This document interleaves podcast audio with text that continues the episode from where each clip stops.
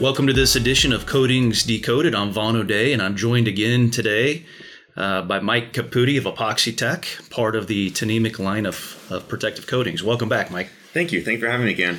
So there was a lot to unpack uh, talking about structural epoxies and yes. the advantages of these structural epoxies versus the you know the traditional uh, non-structural technologies like Tnemec's PermaShield. Um, and we and we talked about some of the the forces that plague uh, those more traditional coatings, um, particularly in, in collection systems. Yeah. Uh, can you talk, you know, just real briefly about some of those uh, those forces and and and the, the havocs they wreak on those those materials? Yeah, I mean, you and I spoke many times about this, and you know, we have situations that are just occurring in underground environments where you know condition assessments might oftentimes be missing these these forces because we're not thinking about that. You know, when you look at water, wastewater, again, I was explaining in an episode, the previous episode, people are looking primarily at H2S as a direct attack. Mm-hmm. But when you go in these underground environments, you have moisture vapor transmission. Sometimes you have new concrete that's outgassing. You have hydrostatic pressure, and then you have I&I, you know, quite specifically leaks coming through. Right. And oftentimes these are held back temporarily or with chemical grouts or with hydraulic cements and they may still find their way through or building somewhere else because you're redirecting those forces someplace else. Um, you get a coating on there as young as trying to cure, and those pressures are building behind the film while it's young. You don't notice it right away, but blistering is starting to occur. Then you come back after a shutdown and you realize you have sheet like delamination occurring. So that's the Epoxytec um, advantage. Is you know when we started formulating two decades ago with our structural epoxies and trying to make a spray version of these structural epoxies, we really went to work to try to figure out what's the best technology to deal with those forces coming from the backside. You mentioned to me many times the PermaShield um, uh, product line and collection systems and, and some of the observations you had there. Um, maybe you might want to share that. Yeah, I mean, just as we're describing, Mike, the, the below grade concrete um, structures that do have infiltration through cracks uh, or high moisture vapor transmission forces, they do wreak havoc on these non-structural materials like uh, Tnemec's PermaShield. And we've observed for many, many years that the structural grade, these ultra-high build, high mechanical strength uh, materials are able to hold back and resist those forces and survive those conditions. Correct. And and the reason why, and, and it might oftentimes not be articulated very well, but the reason why is because the behavior of these ultra high build paste like materials that are curing um, can number one deal with these forces early on while they're young, and then also when they cure, they have enough mechanical strength, even should they be unbonded by accident in certain areas, because conditions are not perfect in underground environments. They that's still right. have the ability to hold back water pressure that's accumulating. Yes, and that's a huge advantage, um, not only for these asset owners, but for the applicators themselves that may have some extended warranties associated with with these assets. Right, and I think that's where there was a gap in the Tnemec portfolio, and that's why we're so glad to be joining forces because we bring this tool now into the world of collection systems and I&I mitigation. Right. And so let's talk, uh, just review briefly about the structural grade materials that Epoxytec brings. You have uh, both a trowel grade as well as three different spray grades of, the, of these materials. Correct. The three spray versions, again, like we were mentioning in the previous episode, are, are highly thixotropic. Um, they're high viscosity, so plural heated plural component spraying is, is required because we need to use the heat to drop the viscosity to get it pumped and sprayed. Um, once it comes out of the spray tip and hits the wall, you have anywhere up to 375 mils without sagging per coat. That's thick. Yeah, per that coat. Is that is very very thick. We usually leave with 125 mils as our minimum DFT, but we can go up to those thicknesses if needed. Sure. Okay. Now, talk more about the plural component um, equipment because that can sound very intimidating to a lot of applicators. What does Epoxytec offer in terms of, of training and guidance on this equipment? Well, as you can imagine, there's all sorts of type of contractors with all sorts of experience in plural component. For beginners that never sprayed plural component, and even for the most experienced ones, we like to bring them into what we call our contractor certification program. Um, we run a, a training program, and it's not to teach already experienced PC sprayers about plural component, but it's is to teach them about what they need to do to get ours spraying efficiently. Oh, that's um, important. That's yeah. very important. then for the beginners, you know, we work with equipment vendors and also with Tnemec Tech Services to really hold their hand in introducing the proper equipment, the options that they might need depending on what they want to do. Because should they want to go to a manhole and do lining, or should they go to a wastewater treatment plant and line? There's different options for that for that contractor.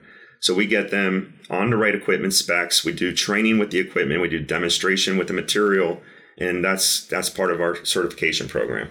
So these contractors, they they are provided with the proper guidance uh, in terms of equipment, in terms of application, in order to, to successfully install these materials. Right. We bring them in for an introduction, but it doesn't just stop there. There's follow up. There's uh, Tnemec Tech Services that are willing and able to go be supportive in the field with the equipment. Sure. And then we also work with a really good uh, approved equipment vendor happens to be Sprayquip out of uh, Houston, Texas, that has 10 years experience with our material that also does support and ongoing support for any anything that could come up with a deployable component equipment. Sure. Well, that's that's very very important. And if a contractor just isn't uh, comfortable or or the job isn't uh, of size to warrant plural component equipment, you have the trowel grade. We do. The trowel grade has been around since 1991, successfully used, and that's usually what we start people on with.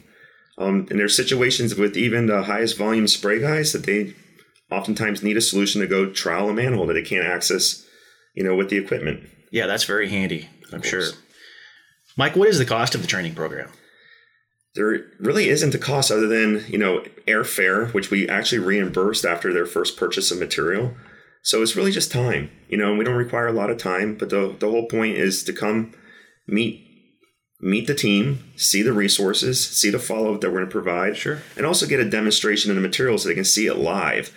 It's one thing to see the material sprayed out on a video, which just looks like white paint going on, and to see it live to actually get a sense of how thick this is really going on. Um, and then we also do a lot of destructive testing so people can get an idea of, you know, really the brute strength of these materials once they're cured.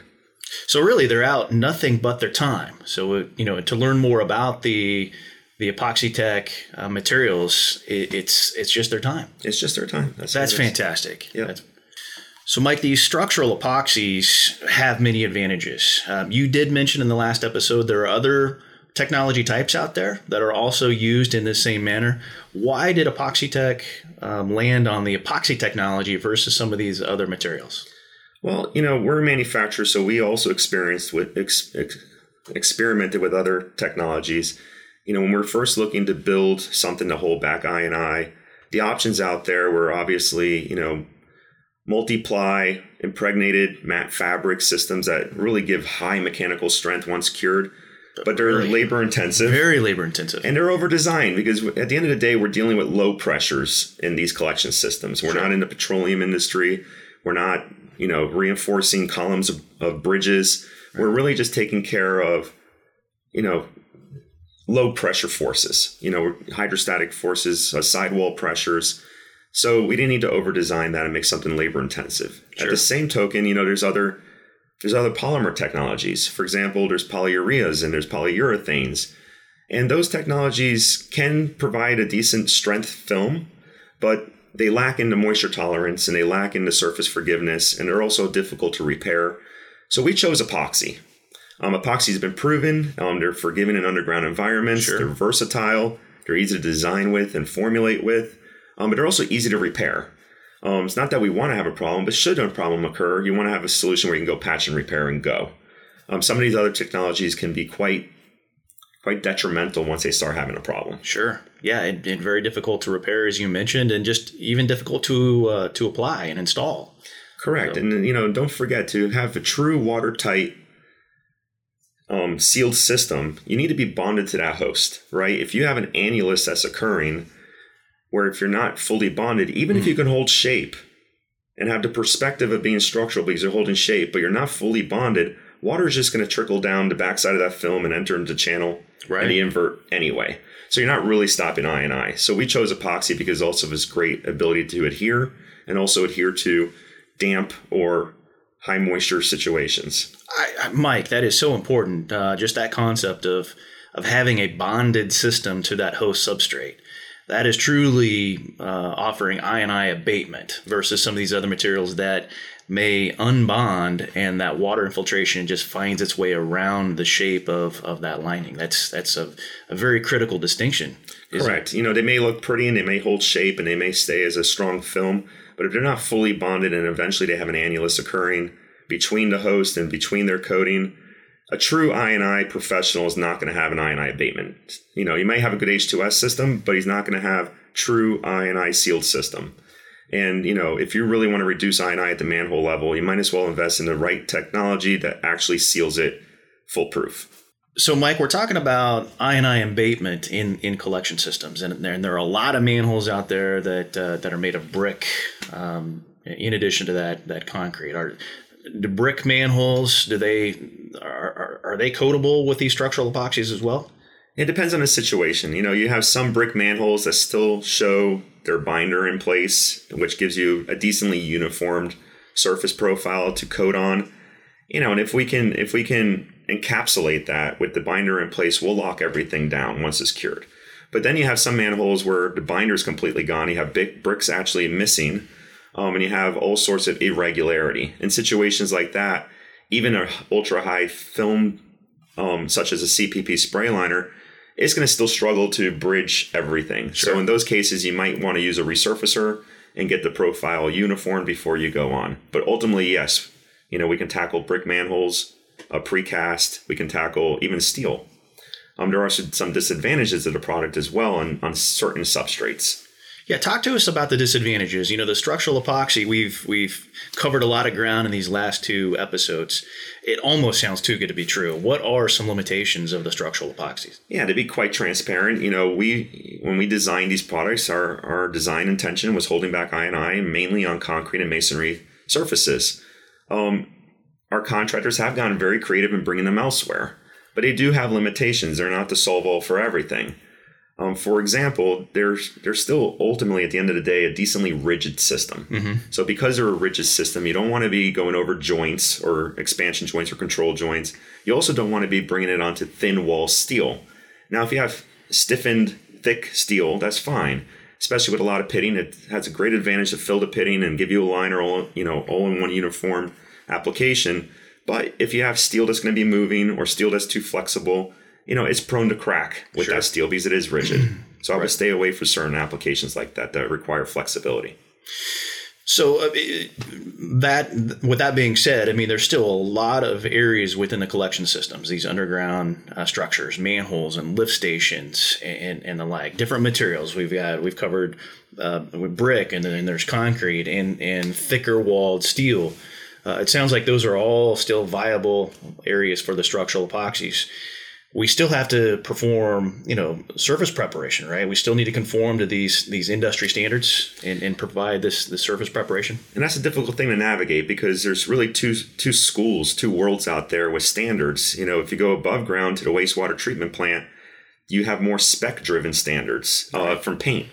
You know, so you have paint spec and standards. Where if you go in underground, a lot of the standards were developed from CIPP lining, um, where they they have lower standards on prep and and quite frankly, it's logistically challenging to go in there and bring abrasive blasting. So oftentimes you find high pressure water jetting or or hydroblasting um, in the underground collection world because you need to clean and you need to you know remove unsound concrete without bringing in more more complications with abrasive blasting.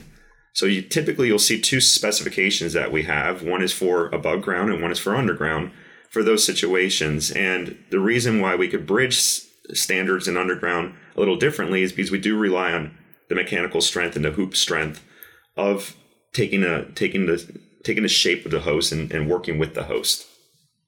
Mike, this has been a great introduction to the structural epoxy technologies and uh, Epoxytec. How can our audience learn more about these materials?